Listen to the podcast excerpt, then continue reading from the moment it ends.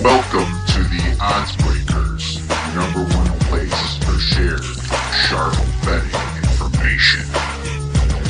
Welcome back to podcast eight of 2024. I'm your host, Kiev O'Neil. You can follow me on Twitter at OBKiev.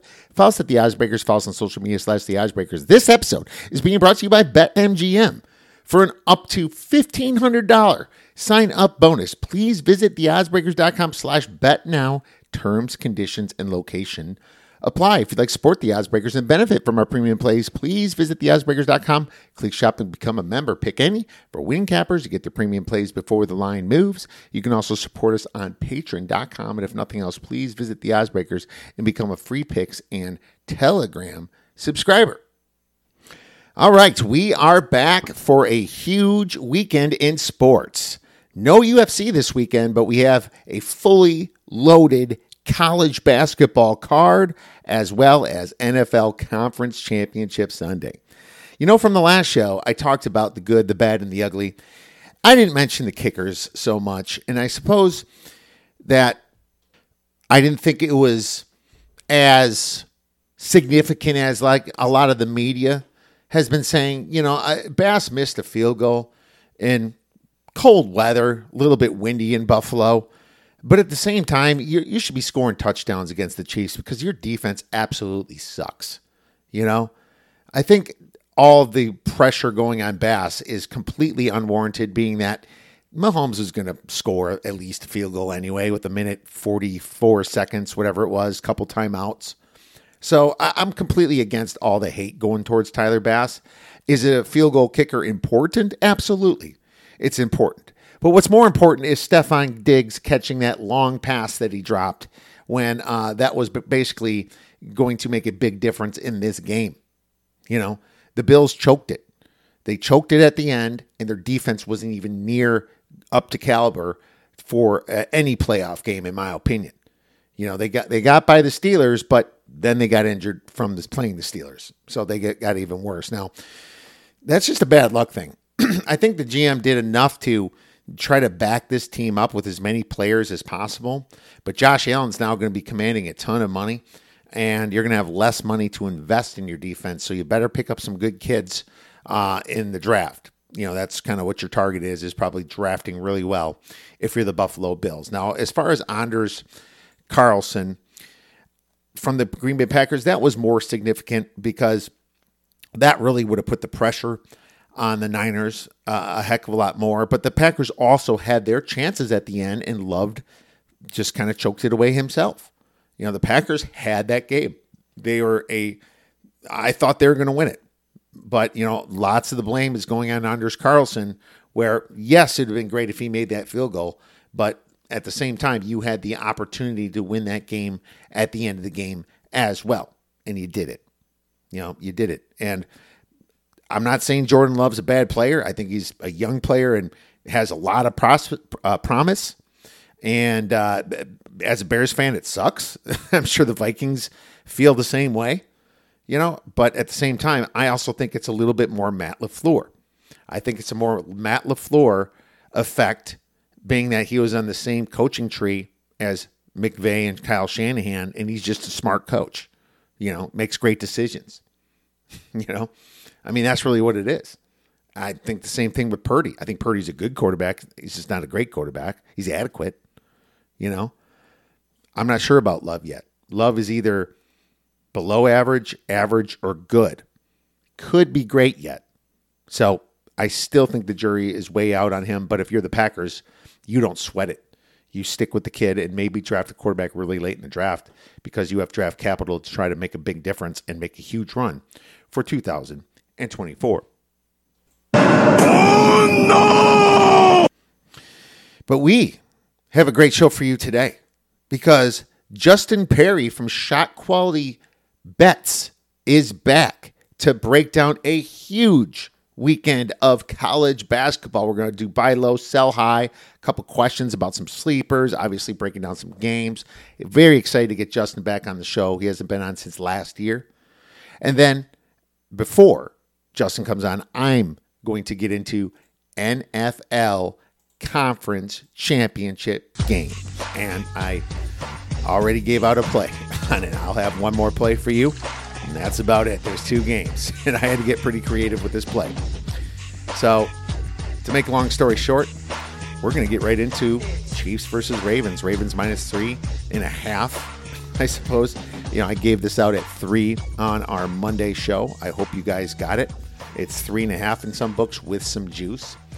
A lot of people are jumping on the whole laying points against Mahomes train. If you remember from the show, I'm not on that train. I'm still I'm on the Ravens here. A couple things about the Chiefs. They you know, Mahomes is fantastic in the playoffs, and he's always been fantastic in the playoffs. But if you're looking from a true season metrics, even from a recency situation, you still have the Ravens favored by four to six points. You know, uh, I think that is being overlooked in the marketplace. So, what's keeping this line low is just Mahomes' past performance in the playoffs with a very good coach, good players, and Mahomes is the best quarterback in the league. You know, he has been the best quarterback in the league since Tom Brady left. And Tom Brady's last few years, he was right there with him, right? So here you are. Kansas City's defense has been getting by all year. The receiver stepped it up last week. But the Chiefs are also a bit more banged up than they were last week. As you know, the Chiefs didn't have Derrick Nnadi last week. The defensive tackle, it really showed. Well, he's questionable. I still think he might miss. Willie Gay, neck, still questionable. Mike Edwards, safety. He was ruled out of Sunday's game, questionable. Also, uh, the guard Joe Thuney, who is a massive part of that offensive line, strained pectoral. That's not going to be easy to block. Maybe he plays, but he could be very hindered in this game. So I'm very concerned for the injuries here to the Chiefs. Now, the thing about the Ravens is that they kind of had that Eagles path last year, if you remember. Very easy path. The Eagles boat raced the Giants after they got by the Vikings and they got to play San Fran without a quarterback at all. you know, zero quarterback. And uh, the Ravens now boat raced Houston in the second half anyway. And I think they just had a much easier path. Kansas City played two very broken defenses. The Miami's defense had nobody, no linebackers. Buffalo's defense, no linebackers, no cornerbacks. You know, very easy road for Kansas City. But Lamar took over the second half and Harbaugh made the adjustments. And that's really what it is. It's going to be some coaching uh, nuances here for sure between Andy Reid and John Harbaugh.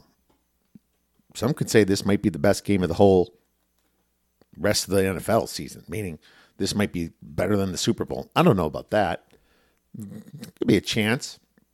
But KC's weakness was definitely against Josh Allen in the run. So if you couldn't stop Josh Allen this week, last week, and your defense was, you know, or your offense was playing a bad defense, how the heck are you going to stop Lamar Jackson? Kansas City's rushing's been good with Pacheco, 4.4 yards per attempt, but the Ravens have a better at 5.0 yards per attempt. They're about equal giving up rushing yards. Guys like Gus Edwards and Justice Hill has really stepped it up for the Ravens. Of course, Lamar Jackson there, advantage Ravens. As it comes to the passing game, I mean, nobody can do it like Mahomes. You definitely give him the nod, but you also have to remember the fact that they're very thin at wide receiver. Travis Kelce's definitely showing his age of late. He's dropping balls, he's being figured out. And believe it or not, Lamar, as a pure playmaker, has boosted his QBR ahead of Mahomes, ranking fourth in the regular season to Mahomes at eighth. You also have to remember the Ravens have receivers. They've got Flowers. They've got Bateman. They've got two stud tight ends. Mark Andrews should be back and likely is balling out like he might have been the best pick of the draft from a value perspective when they selected him, you know, from a value perspective. I mean, they're fully loaded. That's great for Lamar. It's on Lamar, don't get me wrong. It's on both quarterbacks, and I trust Mahomes more. But I think this is the year of the Harbaugh and the Ravens year because trust doesn't get by when you have a depleted team. No receivers, banged up defense. You're playing against a very tough and ruckus crowd uh, in the Ravens and in Baltimore. The defense was number 16th in rush EPA. They kind of play bend don't break for Baltimore. The Chiefs are actually 28th. That's more like bend and break. you know, bend and break. With the Chiefs' injuries and the tough road they have, I have the Ravens by six points. I have the Ravens winning this game 24 to 18. So there you have it. That's those are my numbers. It might rain a little bit, slight chance of rain. Total is at 44 and a half. I'm sticking with my Ravens play at the minus three. And if you didn't get the three, I'm sorry. But I also have you a strong lean to the under at the 44 and a half. Next game Lions versus 49ers. 49ers minus seven. Total is 51. The big story this week actually, total's now 51 and a half. I mean, if that went under 51, I was about to hit the over. So just to let you know, that's how close I am. My number's 53.6. A little too close to bet it, but big playoff game. This was a scare for the Niners last week by the Packers, as I discussed already. But they got it done. They closed it out. Defense stepped up, made big plays. Big, big teams make big plays. They're a little bit defeated on defense. They definitely can be scored upon. But a lot of this blame that they're in this situation was Brock Purdy struggling in the rain. I mean, throwing picks that should have been picked to Savage a couple times. You know, the Packers probably should have won by margin if you think really back to it. But the good news is the weather should still be nice in Sunday uh, for this game. Now there's this chance of rain, and San Francisco can change uh, by the minute the weather.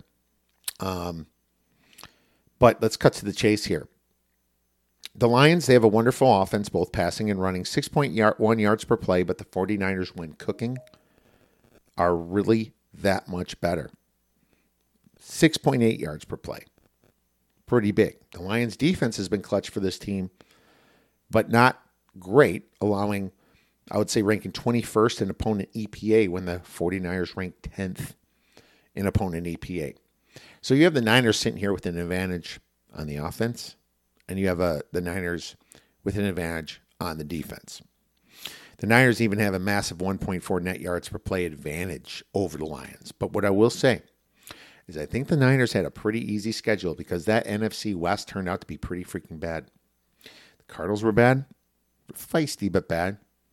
The, the Rams got good later, and they finally got to play the Rams when the Rams didn't have to start their quarterback at the end. That second game, the Rams, the Rams slow started, no Cooper Kupp, You remember that was easy for them and then later in the season, they uh, got them late, super early and late when they didn't have to play anybody. Neither team did.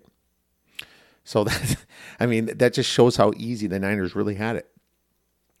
The big question is Brock Purdy. Will he have a good game? I trust Goff to get his points with the Lions offense, but that defense is just so, so bad. So, like I said, it's on Brock Purdy. Another question is Deebo Samuel, and everybody's talking about it. I think he plays. And even if he plays, he might just be a distraction running around, hopefully not getting hit in the shoulder and maybe not even taking a lot of passes or hits.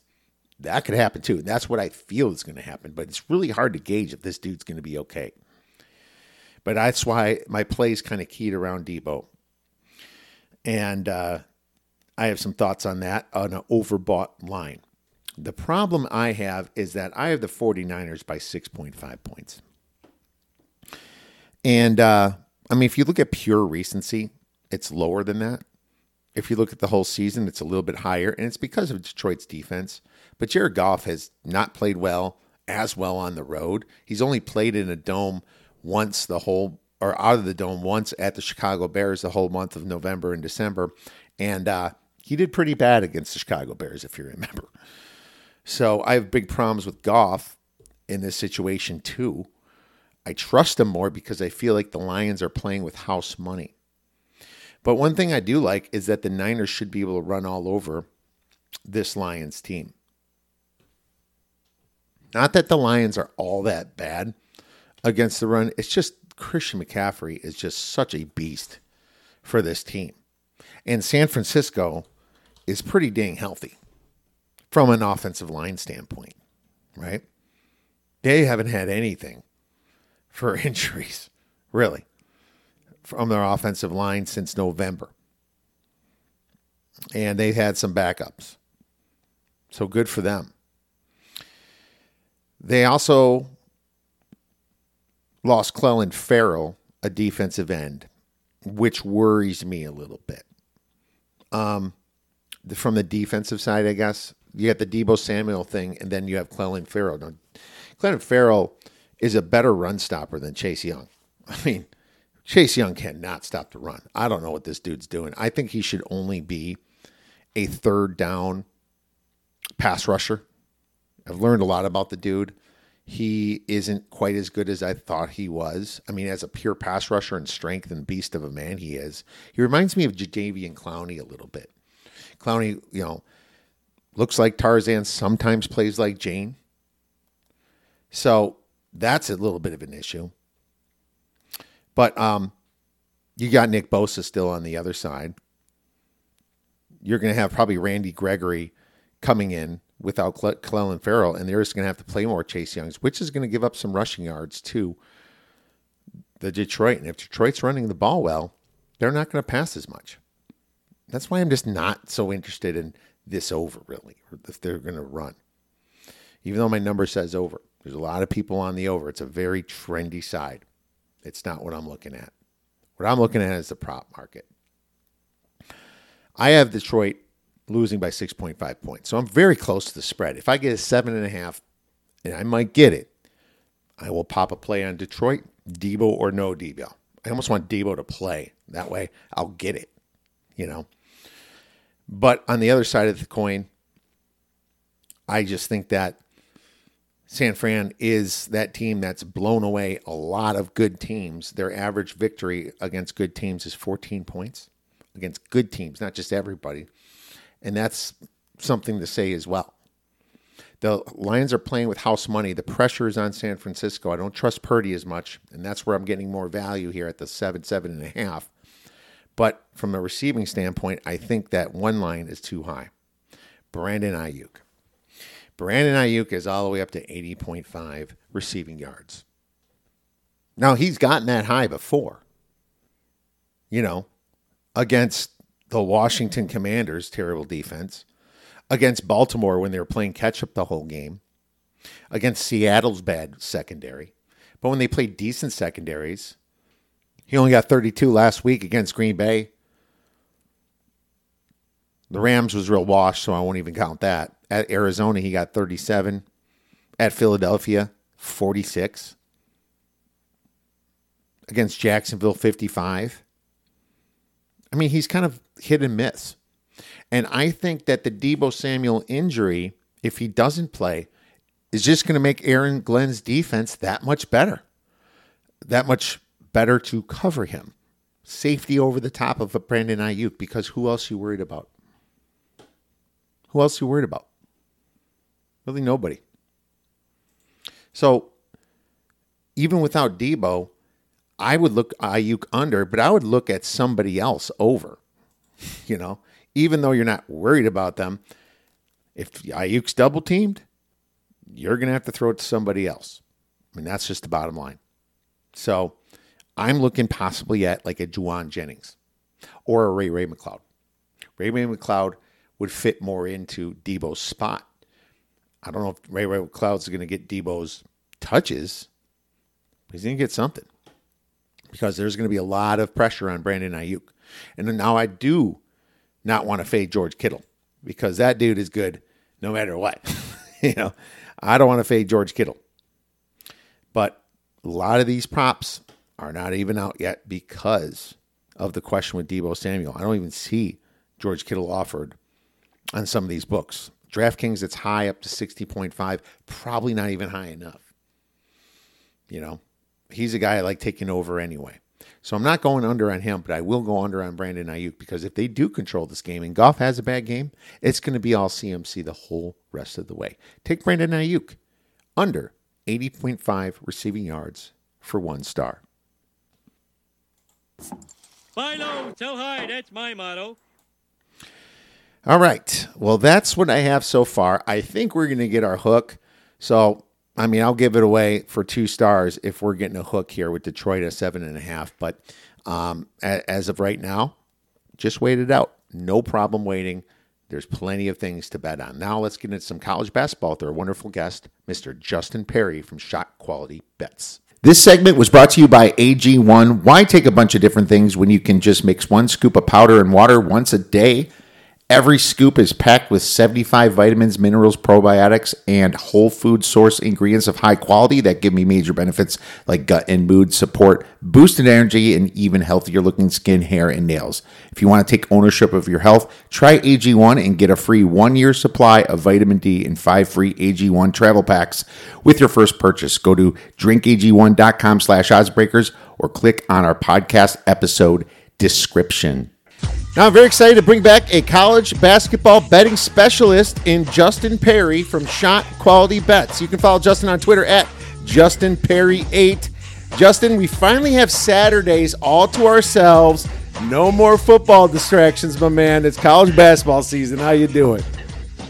It is. First of all, thank you so much for having me on the show. Excited to chat some college basketball. It's uh, it's fully college basketball season now. We got, of course, championship weekend here in the NFL. But uh, other than that, it's time to get into college hoops. March Madness Selection Sunday, only a couple weeks away. It's been a fun season, though. Uh, Shot Quality has been doing a lot of cool stuff. We've been doing a lot of great work live betting. So we could talk a little bit about that new data that we have, which is going to be fun. But uh, really interesting season. Interested in your take on it. Obviously, a lot of moving pieces. Still got some remnants of COVID seniors and the transfer portal more active than ever. And uh, you know, the, the rule changes. I don't know. How have you felt that the season's gone? For me, it's been like chaotic and a lot of ups and downs, but a fun one. It, very chaotic. It's like you got to pick your spots a little better. Um, I feel like uh, the home court advantage has been high this year, especially in the Big Ten and uh, probably the Big Twelve too. You see a lot of teams that are just completely different teams when they're away from home. And, uh, you know, I think there's a lot that goes into it. It's obviously the pressure. It's the beginning of the conference schedule, too. A little bit of the officiating is definitely always favoring the crowd. But, uh, you know, that's what you try to adjust to. Um, I think some of the players are starting to kind of figure it out, though. Like, uh, for instance, Houston took care of business at BYU. Uh, a couple road teams took care of, uh, Colorado took care of business at Washington. I bet I lost last night. So yeah. uh, you know, so yeah, very good game. Uh, it was late game, so out east you're yeah. probably pretty late to have to finish that one. I, I passed yeah. out during the halftime, but uh, no, it's it, and that's the nuances that we're used to. But yeah, the transfer portal makes a lot of things very interesting because I think that uh, you know some kind, some of these teams kind of came from nowhere. You know, James Madison doing way better than I expected. Uh, you have uh, teams like uh, well kentucky kind of took a hit a little bit almost. They're still young. A little. They're, they're still very active but um, i think they took a little bit of a hit because of it but byu certainly looking good. Um, UConn is where they're supposed to be. North carolina looking great. Auburn yep. looking great. So you know uh, some of these tennessee's got a few guys. Kansas got a few guys. So it's uh, going to be so interesting for the big dance and i'm very excited for it. Uh, what about you? What are you thinking about yeah. Uh, some of the changes Man, it's it's been really interesting. I mean, you know, this is I think one of the most efficient scoring seasons we've ever seen. Uh, you can go take a look at like you know some of those historic KenPom numbers. Uh, non-steal turnovers are at their all-time low. Mm-hmm. So you know we're not those charges are are gone, and and it's leading to more points, so it's more free throws. So uh, you know I think we've seen it overs can like just have these hot streaks, and I know the unders have kind of come back to life a little bit the couple days, but there were a few days in early January again where it seems like these totals just start to like soar over in that like mid conference play and and we're seeing like so many more 150s than we ever have like the 130 totals are evaporated. So uh, look it's great for the game. It's more exciting. Um, we see more points. We've seen a lot of crazy comeback runs.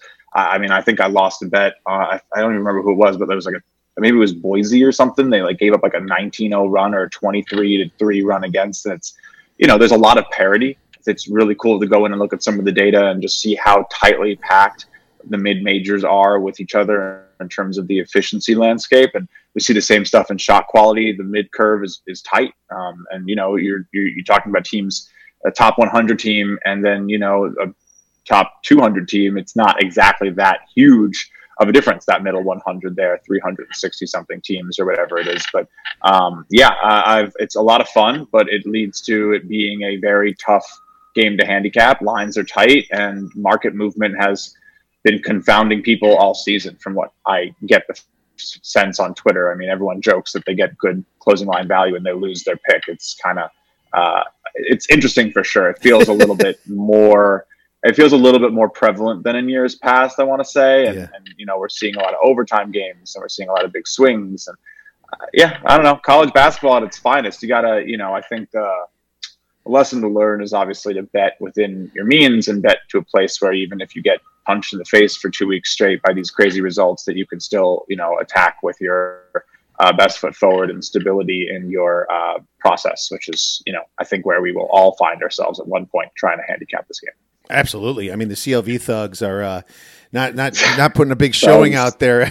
yeah, that's my. I kind of coined that term recently, the CLV thugs. Uh, you know, and unfortunately for me, I've had a lot of CLV and some. I almost like, oh no, it's like the line's moving in my direction. That is that bad because because I've lost a few of those myself. But if there's just so much parity, I think in the long run, it's still something you always want, and you want to have options if uh, mm-hmm. a team gets overbought. It's just like you can play things both ways. You know, it's uh it just yep. got to know the numbers and study that a little bit. And yep. bankroll management, like you said, bankroll management, number one thing. You know, if you got a thousand dollars, bet ten dollars. If you got ten thousand dollars, bet a hundred dollars. If you got a hundred thousand dollars, bet a thousand dollars. That's exactly how it should be. It should not be more than that, and that is something we stress constantly here at the Oddsbreakers. But what's going? What's new with you guys hey. over at Shot Quality Bets, man? I love that. Yeah, man.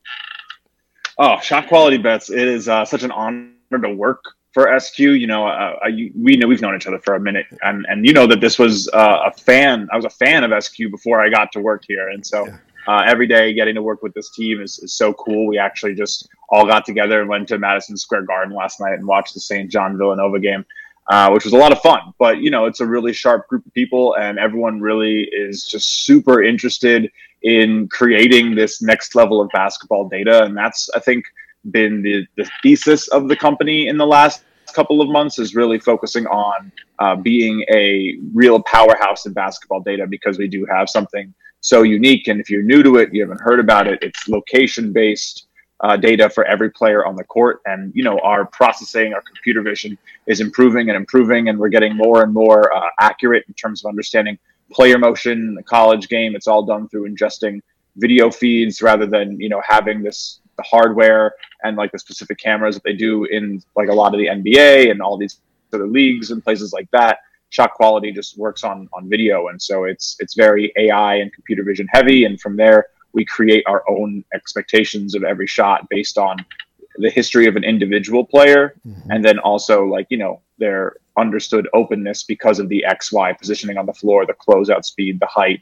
Um, but what's all of that's awesome. But I think, you know, what really hammers it home is that a lot of other expectations use like an average opponent or an average player to really understand the value of a shot, shot quality, grades, shots based on an individual's past performance and understands how they progress as players. So uh, it's it's been really cool to build that into shot quality live this season. That's been our our big success. That's been like the big step forward that we've made this season for sure course, we have projections on every college basketball game. We have tools. We have you know the expected scores after every game is done. But yep. what we've done is we've built a, a live regression model so that we can score games as they're happening. You know, usually sometimes faster than the ESPN app updates. You know, uh, we have a lot of we have some good latency. We're working on getting the speed faster and faster and faster.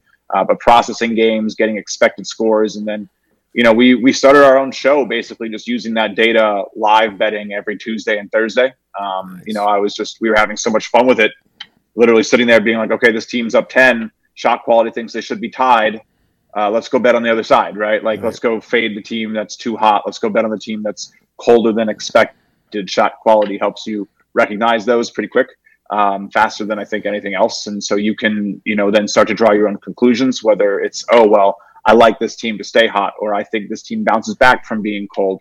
uh, you know, I think it, it, gives you like the confidence to say for sure that something's happening that you think you see if you're watching the game or if you're just eyeing the data. And so, you know, we've been firing like rapid pace. I was doing it a little bit yesterday, literally at the bar with with uh, my coworkers, and I think I went like ten and four or something. So, you know, the the data is just it's unique, it's powerful. Yeah. Um, we we definitely are excited about the edge we're able to provide and it's it's it's a fun way to bet. I mean, I know we were talking right before we got on air about doing some some live betting, and it's just so interactive. You know, like waiting for your spot, trying to find a good point. Maybe they miss a couple open threes, and you're like, all right, I can get in here for a lesser price than if they had hit them. And you know, if they continue to generate those good looks, they should eventually start to fall, right? And so that's the precipice with shot quality and it's been very successful. And we have uh, a couple of our contributors starting to use it a lot. They've been very successful. And, you know, I, I like to think our team's sharp, but these results are just, I think the data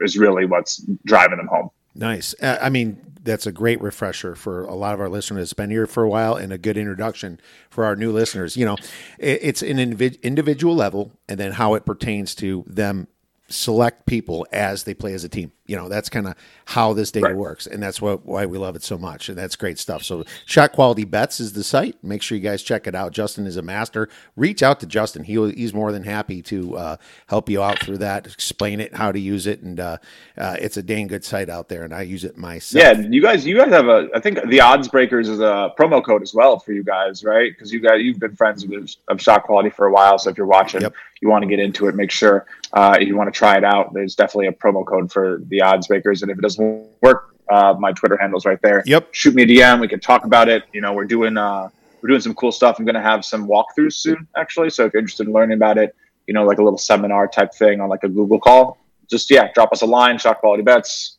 Myself. It's uh, it's the, I like to think it's the future. We'll we'll see we'll see what happens in years to come. But I, I like where we're at. OB24 should be the uh, promo code to get a percentage nice. off, and I believe it's 20% off Shot Quality Bets subscription. Sweet. So there you go. Make sure you guys check that out. Well, let's talk a little hoops, my man. Uh, you know, yeah. I, I, always love to talk about buying low, selling high. There's always some teams there you think that might have a little bit too much hype, and some teams that maybe it might have some value backing. So why don't you get started? Let's start with buy low. Do you have a team or two sure. you want to talk about that we can buy low on? So, you know, I think uh, we saw Alabama yesterday uh, getting it done against Clemson, barely covering the number. They're not ranked right now. I think that's probably a little bit of a. I, I hesitate to use the word crime. I mean it colloquially, uh, but it is. You know, this is this is a top ten team in KenPom, top ten team in shot quality. So both uh, the actual analytics think they're sitting at eight in KenPom, and they're sitting at six in shot quality. The offense is just very legitimate top number two on both sites. So uh, our data really backing up what we've seen. I, I, do think Alabama is going to be dangerous. They they look good. A big win against Auburn for sure, defending home court. It's it's going to be interesting. I do think they end up ranked towards the end of the season pretty you know uh, the schedule there for Alabama looks pretty fun. Uh, they should they sh- they are only expected to be the underdog once for the rest of the season, and that's going to be at Auburn. So mm-hmm. look for them to do very well in the SEC. I think uh, as those wins start to pile up a little bit. Of course, they had a little bit of a rough non-con. They lost to Ohio State on the neutral court. They lost to Clemson at home. They lost to Purdue. They, they lost to Creighton on the road, and then they lost to Arizona in a semi away. So they have a couple losses on that schedule. They lost to Tennessee on the road. You know, sitting here with six losses in the SEC, maybe you don't feel like this is some powerhouse, but I'm telling you, the offense is legit. Um, and and they're they're definitely going to have a chance to to make a type of run here and solidify their seeding and maybe like bolster their positioning come tournament time. So I don't I don't hate Elite Eight futures on Bama right now. I think getting to that point in the tournament is probably a little underpriced. I don't know about Final Four, and, and you know, obviously getting to like the finals or uh, winning it all is a little bit different. But I, I do think there's a good shot this team can make it at least you know the contention for that final day to make the Elite Eight. Nice, nice. Bama playing good basketball. You saw them beat Auburn at home, and Auburn was certainly a powerhouse coming in here, top three, top four team in many of the rankings and the efficiency rankings as well. So uh, Alabama was surprising to me how they handled themselves yesterday. There was some adversity that they came through, and it was really a good game. I enjoyed it. Had it on one of my TVs. So I'm going to go with Cal. You know, uh, Mark Madsen is. I like it. He's a good coach. I mean, and this team is third in luck regression on shot quality bets. You know, they've lost a lot of one score games, but you know the thing with Cal and the thing when you get a new team, you're going to lose in the beginning. You know, and then when the team kind of starts figuring things out, um, all the numbers that people come up with are thinking, yeah, this team's not good because they lost to Tulane, UTEP, Montana State. Well, you know, you see as the, the, the season progressions progresses, they beat UCLA. They beat Colorado at home. They uh, only had a seven point loss to Oregon, and that was at Oregon. Uh, Washington was a close uh, one one score game, and they just beat Wazoo, who's number forty seven at home. I think yep. there's going to continue to be value on them. I'm looking for them possibly tomorrow at home against Stanford, who I think Stanford might be yeah. a little bit fraudulent. So I'll be uh, keying in on that line when that pops up a little bit later no, today. I, I love that one. 35th 34th, 35th. You know, a lot of ties mm-hmm. on shot quality, so sometimes there's some rounding, but uh, top 35, top 40 team in shot quality rating currently right now at 121st in KenPom. So yeah. uh, Mark Madsen's squad definitely a little underrated. Nice little buy low, Pac-12. I like it. I like it. Um, my other one was Florida. Okay. I don't know. I, I I'm in the SEC right now. I guess for these, uh, it wasn't on purpose. Just another, another team that I think you know in terms of what shot quality is seeing. Uh, they they are definitely a little bit uh, underrated. I think right now sitting at 13th in shot quality, and you know what, 35th on KenPom. So a, a decent discrepancy there. Not exactly as unlucky as what we see in, in maybe Cal, but um, definitely a little bit on the unluckier side. I do think that they have what it takes. The the offense that looks really good. Another really strong SEC offense there that I think you could buy into in the second half of the season. Here, going to have a few tough away games in Kentucky and A and M, but maybe after that, early mid February is probably a nice time to get in on Florida. They'll finish up with a, a strong showing in the SEC. I think the back half of their schedule's pretty easy. They've already seen Tennessee on the road. They've already uh, you know, played Kentucky once. So it, it's going to be interesting. They uh, they were expected to beat Ole Miss on the road. That's a big one. They were expected to beat Tennessee.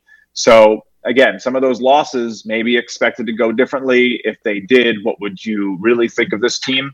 Uh, you know, you'd probably pay the price you're getting right now, and that's kind of the way we like to look at it when we're thinking about uh, shot quality records and things like that. Yeah, they got some big boys there. They're number three in yeah. offensive rebounding, and that's huge uh, second chance uh, points. Uh, they're great at it. Their shooting could just improve, and they they play fast, a, a, a, very fast pace, and they actually play decent defense. It's not like top defense, but they play some really good defense.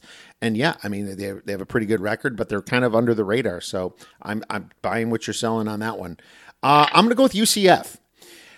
I, mm. I still don't think they're getting the respect they deserve. And I look I look at, at KenPom because a lot of us bettors, well, just the market uses KenPom, right? It's just the popular one. But um, yeah, they, they, they, I think that's too low. I, I think that that defense yeah. is so good and that rebounding is so good. That is exactly the reason why they're embarrassing folks. You know, uh, yeah. I, I believe they beat uh, Kansas at home just recently and then they just mm-hmm. destroyed West Virginia, covered the spread. They uh, beat Texas away. That was kind of a yep. kicker too. I mean, these are some big, big, names, and and and here's a big one for you. Only lost by five to BYU at home. Yeah. Expected to win that game by ten points. So you, you click into that one. UCF shot three of eighteen on threes against BYU mm-hmm. and only lost by five. Three of 18. That's their worst performance from deep the entire season against BYU, and they still only lost by five. No, yeah, the UCF yeah. definitely turning some heads. Really like that one. Good, good team to buy into. Uh, in in the Big Twelve, these newcomers are are holding some ground. I've been really impressed, honestly. I have two. I have two. Texas has been shooting well lately. I put them on the maybe trending up here. I know they they just had got those two wins. I feel like after their UCF loss, they kind of got it together. You saw some.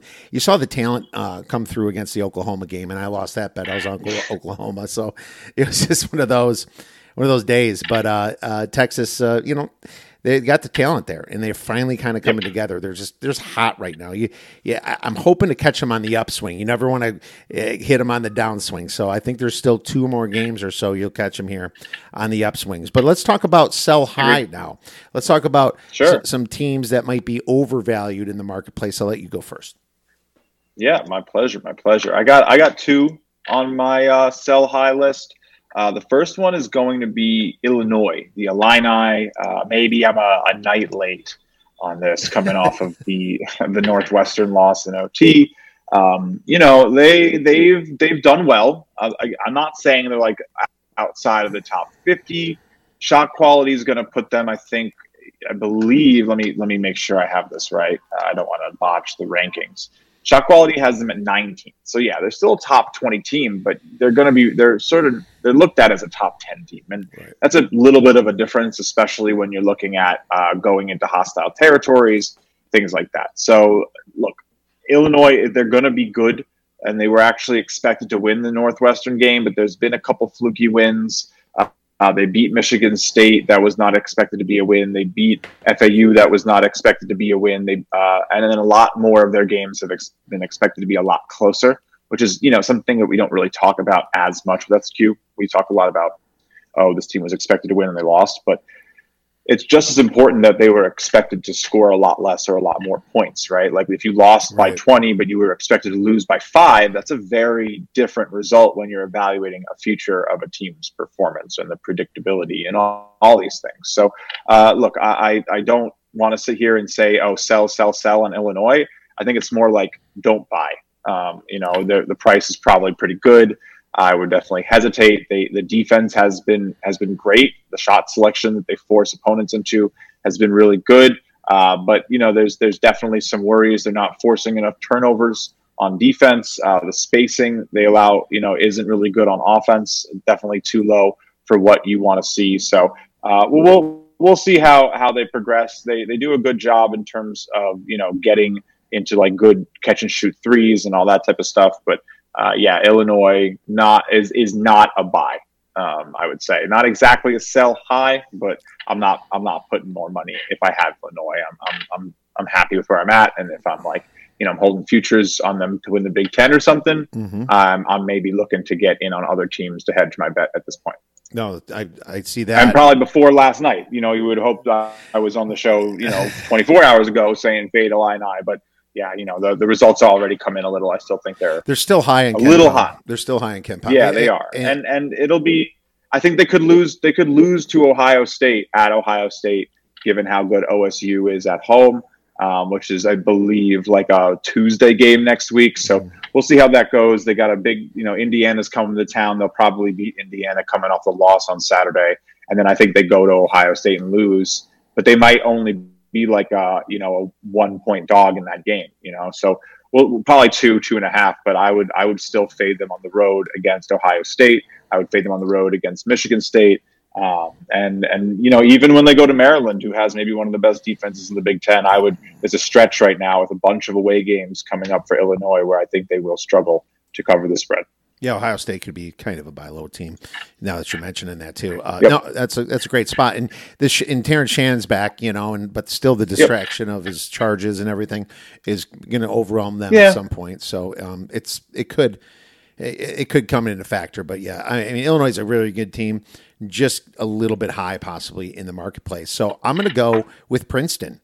So going back to shot quality, mm. they're the third luckiest team on shot quality, and um, they have three away games in a row. So I'm, are you buying that they're the 51st best team uh, on KenPom? it's pretty high. Man, that's a that's a t- tough one. Uh, you know, kind of. I want to say they've been they've been real. I, I maybe not 50, um, but yeah. You know, I think they're around like that 75. I know shot quality probably has them a little closer, like 80, 90, I would guess. Um, but interesting team. Interesting, interesting mid major. Uh, definitely potent, a, a potent team for sure. Yeah, for sure. I'm going to look up to see where you guys have them too. I think it's 80. I just looked at 89. 89. Okay, so there you go. There's a big difference between uh, KenPom and shot quality for them. I mean, their best win wasn't even a top 100 KenPom team. It was it was Drexel at home, you know, and they're they're mm-hmm. they're 15 and one. So the bettors have been all over them, but now they're going to go face Cornell, who is the other team that's pretty legit in the Ivy League. So that I'm circling to uh, back Cornell in this spot. Yeah. Cornell ranks 109th on KenPom. Princeton ranks 51st. I'm guessing that this is going to be close to a pick 'em line. I think you might find some value here with Cornell, who actually shoots pretty well and uh, they're third in effective field goal percentage. They yeah, play a little I, defense. I, I, think what's interesting here for Princeton is that you know they they have a pretty good. They started off the season with some nice road wins. They they beat Rutgers on neutral. They beat Duquesne on the road. They beat Hofstra on the road. But you know Duquesne currently sitting at 104. People thought they were ranked 77 when they were you know yeah. playing Princeton, and so they've really fallen off, right? So that win looks a little different than it did early in the season. And, and Rutgers, when they played Princeton, was ranked 59th, and now Rutgers is ranked 95th in KenPom. So these wins that Princeton had are against teams that have fall, all fallen, you know, 20 spots. These might not even be like, you know, A, B level wins by time the season's over if those teams continue to struggle. So um, maybe a little bit uh, kind of fraudulent here for, for the Princeton schedule because they lost to St. Joe's on the road. That was maybe the one real test they've had. And then other than those three teams I just listed, like no, only a few teams inside the top 200. Uh, if, and that's Furman and Drexel. And, and like you said, they've only beat Furman by one point at home. Uh, Drexel has, has been up and down, so mm-hmm. uh, it's it's definitely it's definitely an interesting case here for what what's going to happen with Princeton uh, seeing Harvard at home, Dartmouth at home, Columbia, who's kind of weak away, now going to both Cornell and Yale in their next two. This is probably where they hit the bump. This is probably where you fade them, and you expect them to get on track as they host Penn, Brown, and Yale again at home and finish up with a pretty easy schedule. But yeah, I would look the next two games. This is where this is where you sell on Princeton for sure. Absolutely. So my last one, San Diego State. I think that twenty first nice. or twenty second on KenPom, forty first on shot quality. They just don't shoot the ball well, and they don't have some of the same guys with that Final Four trip that they made it last year. Now uh, they're good coach, they're well coached, eh, but the Mountain West is now. I would say a little bit better with some of the teams hitting their shots. And I'm not sure if I want to fade them at home, yeah. but San Diego State is a fade team when they're on the road for sure. They're going to have Colorado State on Tuesday on the road. And you know, like it. people are going to think this is more of a pick 'em three. I would lay up to four and a half myself on Colorado State. I just think that San Diego State ranking 272nd uh, in adjusted three point percentage uh, 86 and two point percentage. They don't do anything terrible besides shooting the three, but it's not like that defense sucks you up quite as much as it did in the years right, past. Right, So yeah, and they get credit for that. I think still there's usually like a stickiness, you know, like oh, uh, and it's not it's not like it's crazy. I'm not talking like four or five points, but you you know one extra point of love from the priors that maybe isn't as prevalent as it might have been in terms of how things are fading out or what the public perception is in terms of their defense. The books position themselves wisely, um, you know, and, and it, it's not, you know, it's not an exact science. I wish, uh, but yeah, no, I think that's that's a good that's a good sell high. My my other one was uh, New Mexico. Okay. I thought I thought New Mexico sitting I think as a top twenty five KenPom team right now. Yeah, twenty four Mountain West, I, I, know they get a lot of respect. This conference is, you know, essentially the the seventh power conference at this point in college basketball. It's it's a big step from everything else to Mountain West and then into the power into the Power Six, um, Power Five, whatever you want. All right, a lot well, of debate, of course. Yeah, yeah um, but sure. you know, yeah, it, it's it's Mountain West right there, and then you step up to like Pac-12, ACC, Big Ten, Southeast, Big East Big 12. Um, but like that jump, the next conference under the Mountain West is probably the American or the Atlantic 10. uh, Missouri Valley, like all those are a significant step under. So I, I do really like the Mountain West. It's probably one of the most fun mid-major conferences, if you still call it that. Um, but yeah, New Mexico feeling riding hot, man. Like like doing really well. Some nice away wins against Air Force and San Jose State, which we know are not exactly easy to come by in, in this conference. Uh, beat San Diego State, who you said you know is is maybe a little sell high e. So could that be both of them then? Right? If if the win is a sell on a sell high team, does that mean that that win is also a sell high? Yes, I think so. So um, you know, New Mexico's sitting, I believe. Let me just make sure. New Mexico yeah, 39th in shot quality. So a, a decent amount down. Uh, record 15 and three, shot quality record 13 and five. Expected to have a few of these, you know, losses not or their wins go the other way. Most recently, the Utah State win at home was expected to be a loss. I think that you know when that happens against a good Utah State team, you want to kind of investigate. Uh, New Mexico shot 76% at the rim, and they only missed one free throw the whole night. So uh, the other way, in the other way, you know, Utah State got a little unlucky. So I don't know. I, I think that there's reason coming into this next little uh, home stand against Nevada and Boise.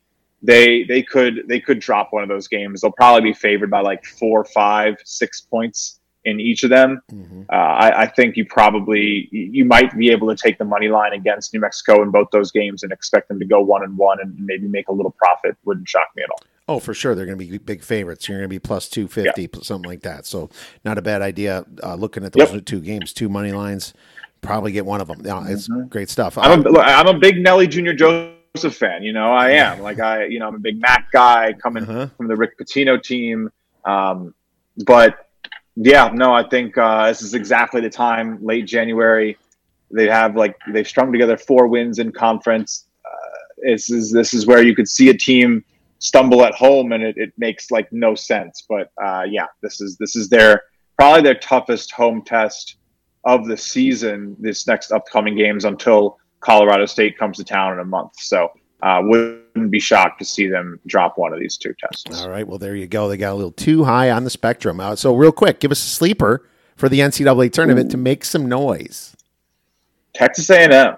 All right. Stay in my SEC, man. I think this is may. I, I clearly think this is an underrated conference. Um, my literally my three buy low teams were like Florida, Bama, A&M. Um, so yeah, give me give me some SEC love. Too bad they're all playing me, each other. I missed the Big Twelve SEC uh, challenge in uh, the end of January. Here, it should have been this weekend here, man. that would look that that would be fun to see that like sort of happen mid season, but uh, A&M, the offensive rebounding is is really nice. Um, they have a few things that I think they could work on. The three point defense is a little bit worrisome for sure, but they're, I think, you know, doing what they're doing on the back of terrible luck on offense. Um, they're they're one of the biggest teams expected to progress in offense that I've seen on shot quality. Uh, shooting 26% from three right now, expected to be shooting 33%, um, shooting 51% at the rim, expect to be shooting 58%. So, uh, current record 12 and 7, shot quality record 14 and 5. They are one of, you know, the, the offense just, it, it, needs to improve a little bit. The SQ offense is one of the best out there. So, I, I do think they'll continue to get better. Uh, they get good looks off of those rebounds. I'm I'm excited to see how how they do in the second half of their season here in the SEC. I think they might shock some people. You know, if you want to, this is the time to get in. You know, they've taken a few losses that maybe they shouldn't have. Lost to LSU at home. Shot quality had that one really close. Uh, lost to Arkansas on the road. Shot quality had that as a 14 point win. So eventually, some of these results are going to come around. They they got their revenge on LSU recently. Beat them by four on the road. Shot quality expected 13. Uh, just beat Missouri by six. Shot quality expected 16. So they're they're winning these games, but are expected to be winning them handedly. They're they're shooting cold and still winning. So uh, you want to talk about a sleeper? You want to talk about a buy team? Buy a team that's still putting it together while shooting 26% from three. Uh, there's got to be a little positive regression coming at some point. That's what shot quality is saying, and I like it. I like it. They they could make some noise, especially if, especially if they you know figure out the ISOs. They they they get into too many ISOs. All right, good stuff. Let's talk a little games then for the weekend. We picked a few apiece. Kansas versus Mm-hmm. Iowa State. You picked. Um, I'm going to guess Iowa State's going to be laying about three and a half or four. Kansas gets his res- gets their respect, so it's. I don't think it's going to be like lifted up enough. Uh, total in this game around 146 ish. What do you got for this one? Yeah, expecting about a three and a half, four point line on Kansas. I lean Kansas going into Iowa State. I know this is one of the toughest defenses, but I, I think this game should be a lot closer to like a one point game. It's going to be a lot of back and forth here. There's just, it's going to be a lot of fun between these teams. You're talking about one of the top defenses in the country in Iowa State. Uh, the steal percent, it just, it looks so good. And, it's going to be a test for Kansas to just keep their hands on the ball. So I don't know. I, I think that Kansas can do it. Um, the the offense for Iowa State has some real holes to it.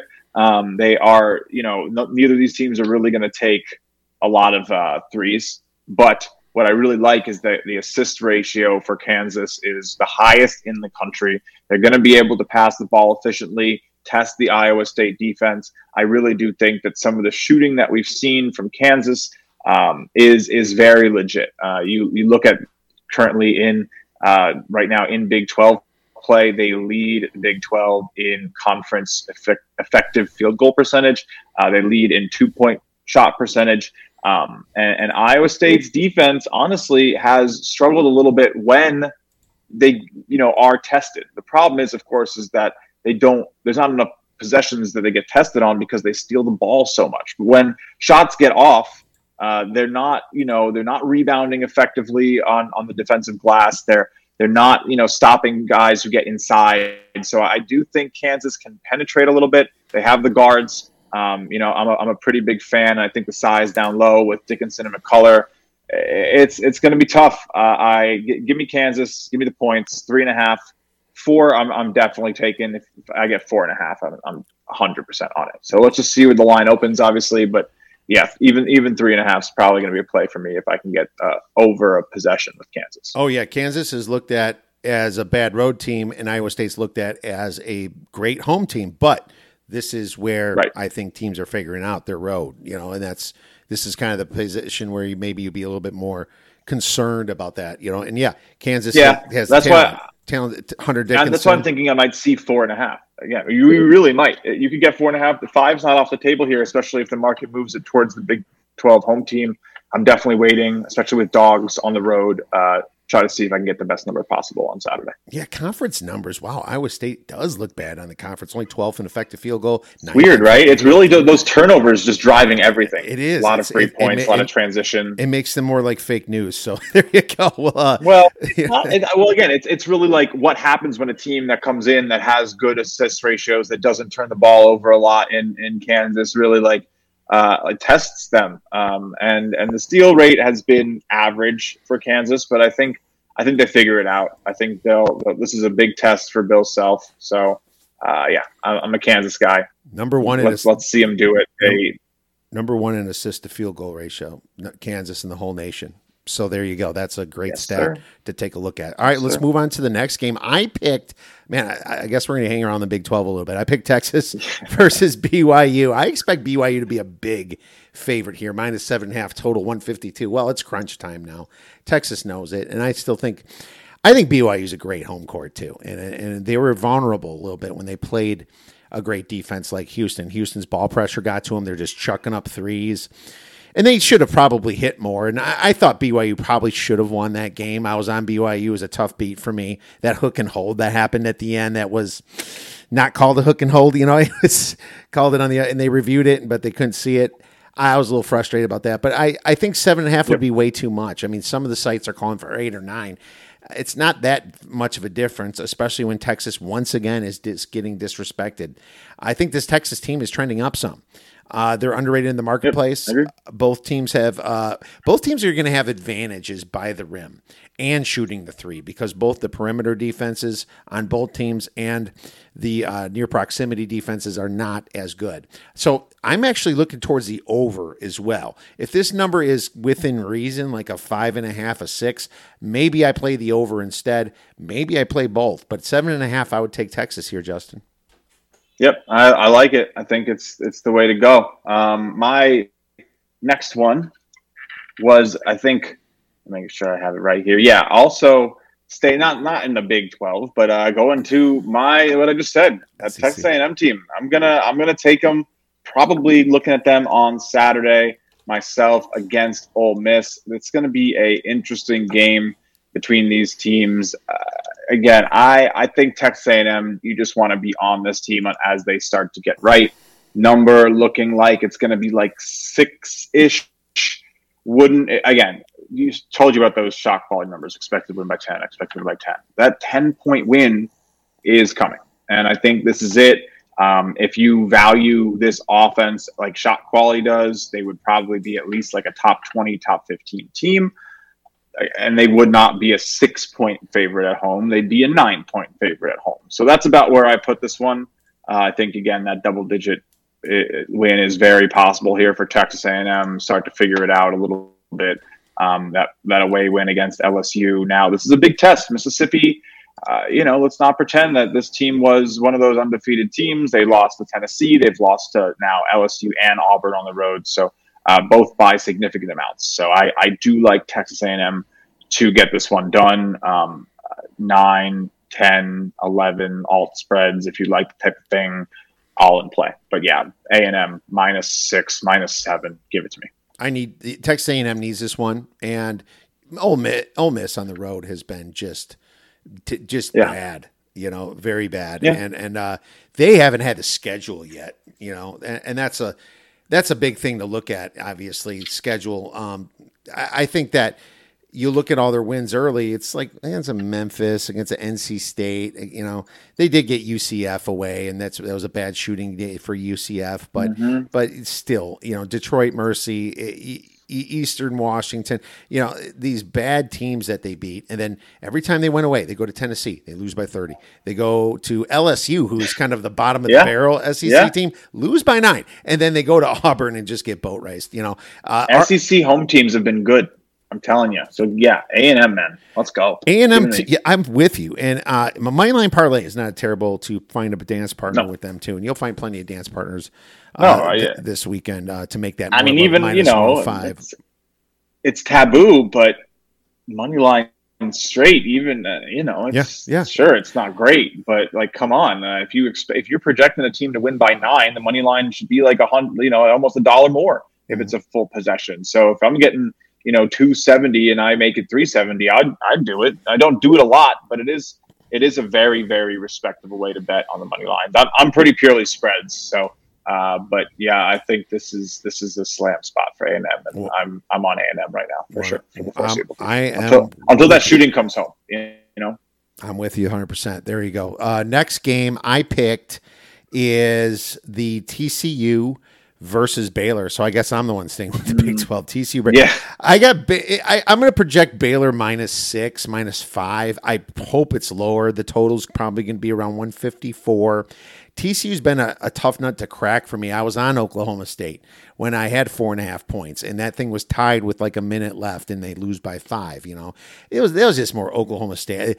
Eh, eh, there's a luck factor, and then there's watching these teams mm-hmm. choke things away. It's like the, you guys just can't hit at the end. It's a, it's like it's like they're, you're going to look like you need luck regression, but for some reason you don't have the winning mentality in the last minute. Nobody's nobody's stepping up to make the big shot, and that's what screwed me on this game. But I still think TCU should have lost that game, and um, maybe the shot Yeah. quality score would show that. Uh, Baylor, sleeping giant, I feel uh, sixth in home Definitely. road splits. They rank see how, sixth. you see how good Cryer looked. Yeah, yeah. LJ, Yeah, yeah, man. they're definitely regretting that. But anyway, Yeah, uh, yeah, for sure. just- yeah. LJ Cryer was a massive loss. yeah, but- I can't believe they let him walk. But anyway, I, I digress. I, I like Baylor, so I was kind of sad. But continue, please. They do look. They do, do still look good. Yeah, they they still and they still have a good coach in Scott Drew, a championship winning coach, you know. And they're off two losses here. You know, this is a big uh, game for them. TCU kind of stole one against Oklahoma State. Um, I I I like Jamie Dixon, but this team has some holes. They play pretty fast, which means if they're not winning, they're going to lose kind of fast. Um, they're turn they do turn the ball over, only ranking like 222nd in turnovers not the greatest shooting team, but away from home. Uh, well, Baylor, first of all, at home shoots 62% effective field goal, which is massive. TCU away from home, 51%. I think this should be a bigger than six. I, am gonna be I'm gonna be on Baylor up to seven. I'm hoping that it's, it's below that. I, like I think it. it will, but uh, just this, this is their spot here. And you know what? And if this gets on a hand, pay them with XP, Texas A&M. You know, there's your dance partner right there. That'll get you hey. to minus 110, right? So there you go. Perfect. Sweet. Yeah, no, I like it. I like it. Um, my my last game that I was checking out was going on Sunday. Quinnipiac Fairfield, and again, this game really does depend on how today goes. Quinnipiac playing Mount St. Mary's, but uh, if Quinnipiac gets slowed up and Mount St. Mary's makes their life difficult, I think you get a really favorable line with them going to Fairfield on Sunday. Fairfield been running hot um, and making kind of mincemeat of some of the lower teams in the MAAC. I think Quinnipiac, um, you know, showing that they might be that team in this conference. It's it's definitely going to be tough. Uh, I don't exactly think they're winning it all uh, in when it comes down to Atlantic City, but yeah, they're they're definitely going to give this Fairfield team a little bit of a run. Beating Iona was a big deal. They're uh, I think what they they've won five six straight in conference. They opened with a loss in Buffalo, which is which is one of the toughest things in right.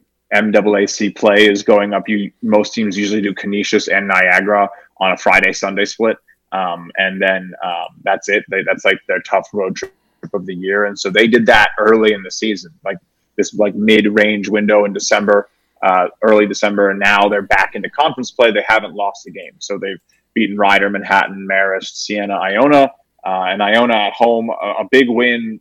Seriously, Iona looking like they still could be champ repeats, but again, at home against Mount St. Mary's today, then going to Fairfield. I think they can if you get like plus points on Quinnipiac. If I can get like plus three and a half uh, I, I, expect I make that game a lot more of like a pick 'em mm-hmm. for for Quinnipiac. So so give me give me that line against Fairfield on Sunday for uh, one of those that light day with some action.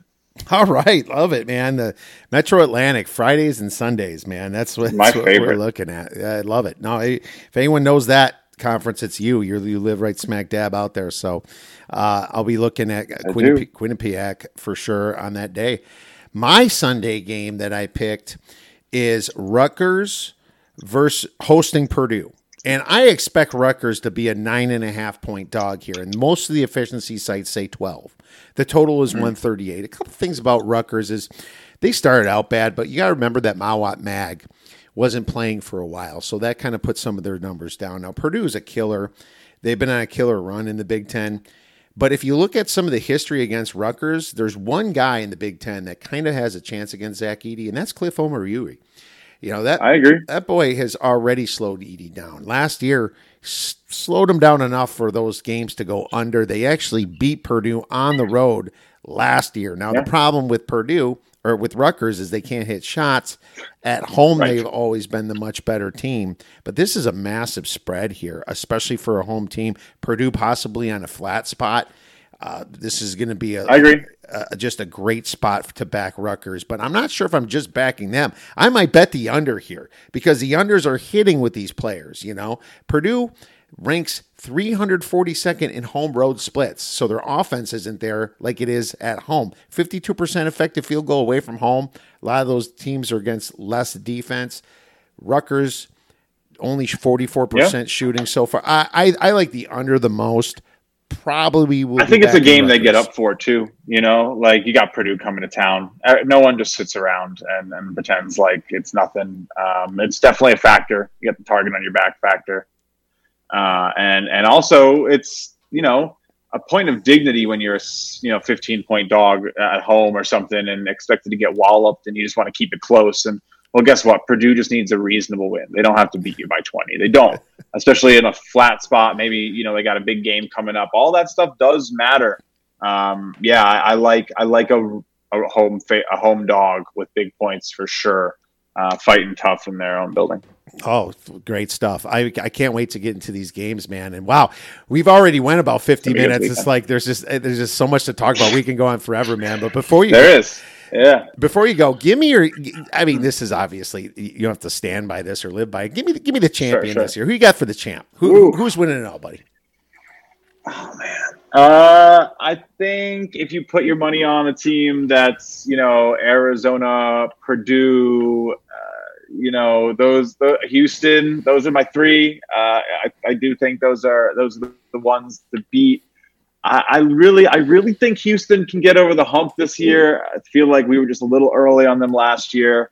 Arizona, I just, I don't know what's up with that program, but I cannot trust them. It's hard to trust them. It's uh, hard. I mean, but they the guard play is really elevated this year, and then it could just be Purdue's time. Like you know, they've expanded the team's abilities a little bit. They can they have shooters now, so it's not just fully dependent on Edey. This floor is a lot better space.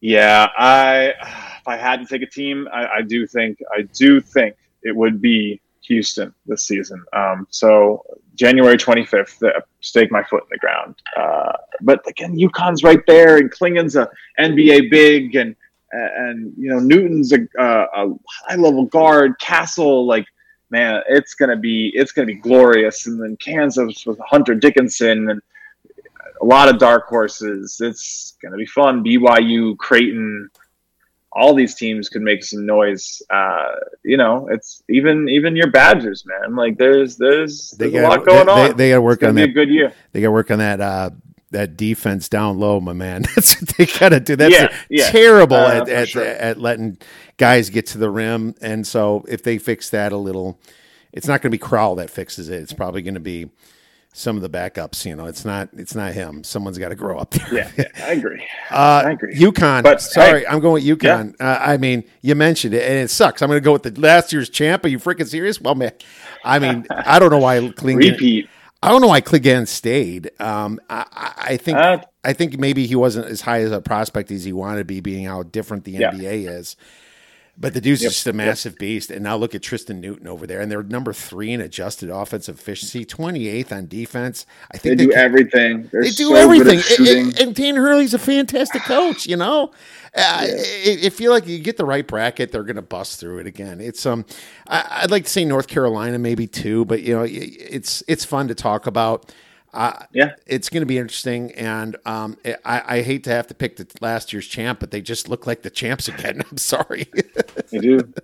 They do. You just got to hope they don't get cold at the wrong time. But that's what it comes down to: a little luck, getting hot, your opponent not, and uh, you know, stringing it together for a few games, and then you're in the final weekend, and we're in Phoenix, and it's you know March 30th. So hopefully, Well- before you know it, man, two months.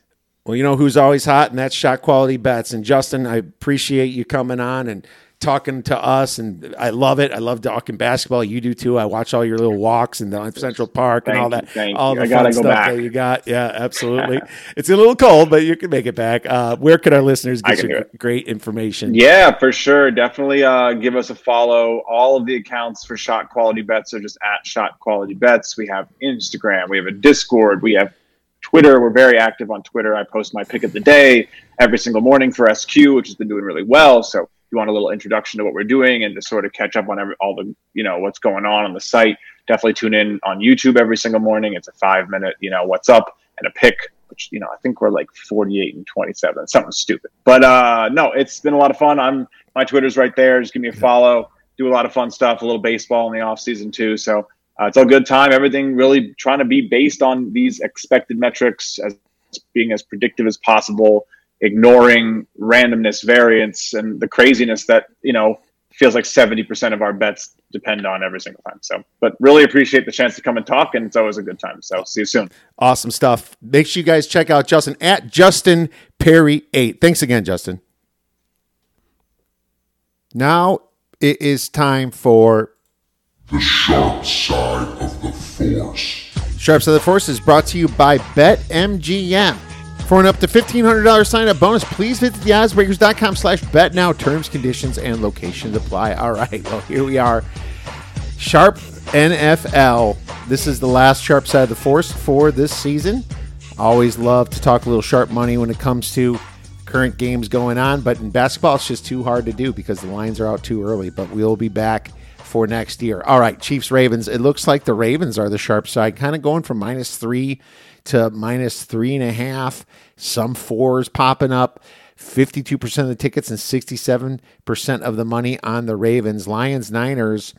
Uh, Niners, a little bit of the sharp side, 49% of the tickets at the minus seven and 65% of the money it's, it's getting a little high, obviously. I like the seven and a half, and I think a few pops. So if you uh, have that chance, that is our free play at the seven and a half when you can get it.